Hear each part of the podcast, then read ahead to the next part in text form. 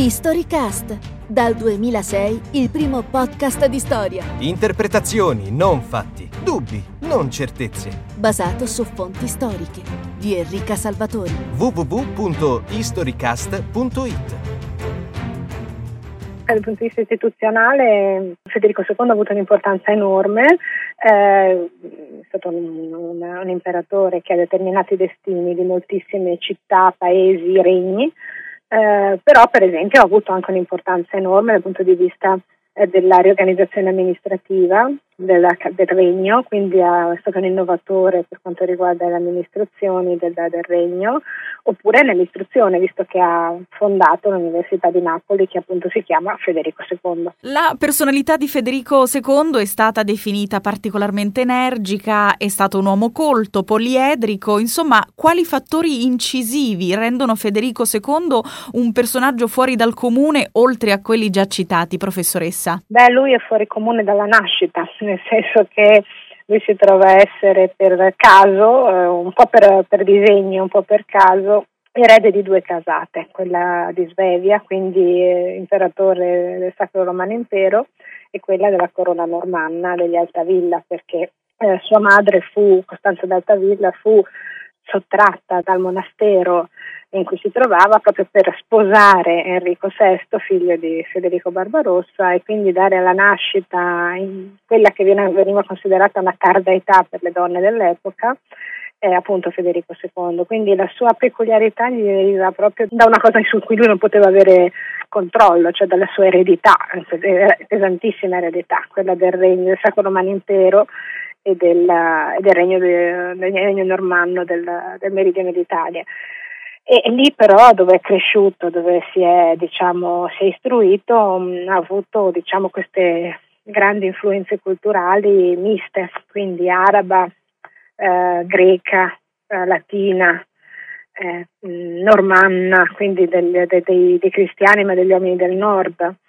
Eh, quindi ha avuto questo insieme di, di, influenze culturali che l'hanno reso chiaramente quel personaggio un po' poliedrico, un po' peculiare, che da, da, parte di alcuni storici nel passato è stato individuato come un po' eh, il primo uomo nuovo, il primo uomo un po' quasi rinascimentale, pur essendo medievale, cioè la persona che si dilettava appunto di, di cultura, di poesia, di eh, caccia, che sapeva parlare più lingue, insomma tutto, tutto un insieme di, di, indicazioni che lo avevano quasi definito come un uomo fuori del suo tempo, in realtà era completamente nel suo tempo, era un uomo veramente del suo tempo, solo che nato in peculiari circostanze e quindi dotato di ha avuto delle opportunità che certamente lui ha saputo sfruttare in pieno. Professoressa, Federico II è stato un personaggio importante per il sud Italia, per il meridione. Oltre al eh, nostro protagonista, secondo lei ci sono altri individui eh, anche politici importanti per il sud quanto lui?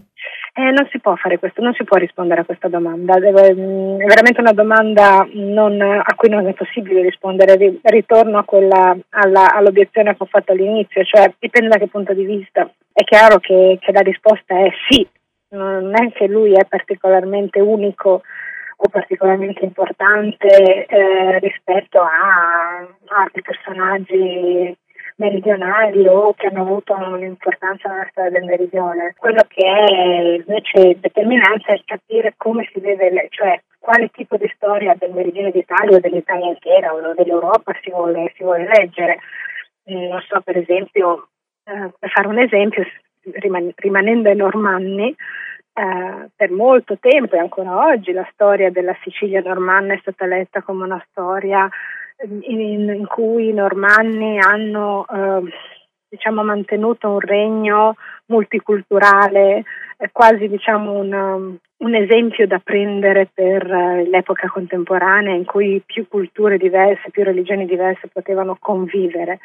Le recenti studi smontano questa, questa visione, cioè dicono è vero che convivevano più realtà, più certo. culture, più lingue, ma è eh, vero che la politica normanna è sempre stata quella indirizzata a imporre progressivamente una visione che era quella cattolica, che era quella appunto dell'Europa del Nord, normanna, che tendeva a rompere quello che invece c'era prima, che era quella coinè mediterranea che era tipica della Sicilia araba e del meridione greco-arabo e longobardo. Quindi dipende veramente dal punto di vista in cui ci si pone. La storia cambia il suo giudizio a seconda del taglio con cui si guardano gli avvenimenti.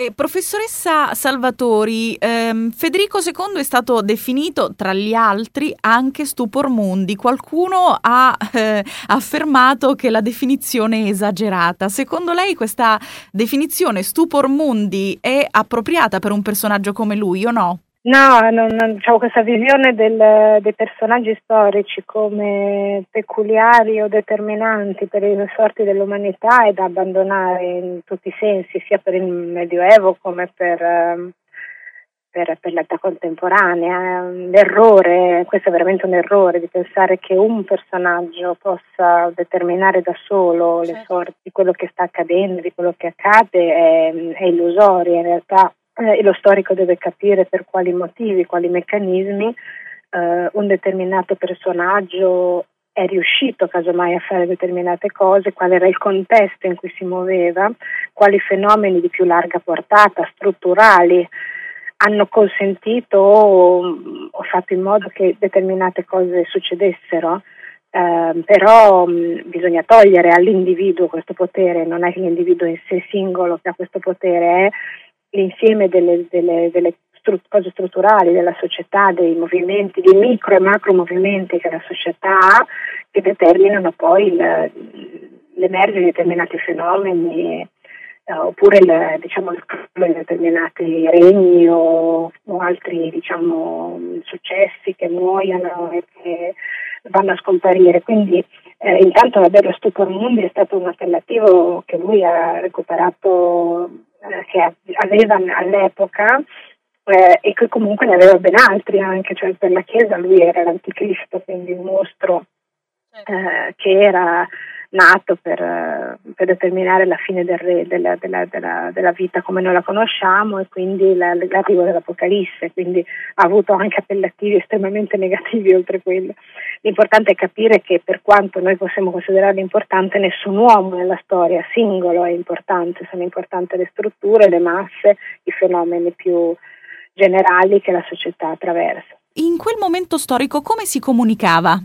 Beh, in molti modi. Eh, dunque, la, il suo comunicatore ufficiale era Pier delle Vigne, il suo segretario peculiare, che poi lui ha fatto accecare, ha fatto uccidere perché sospettato di congiurare contro di lui.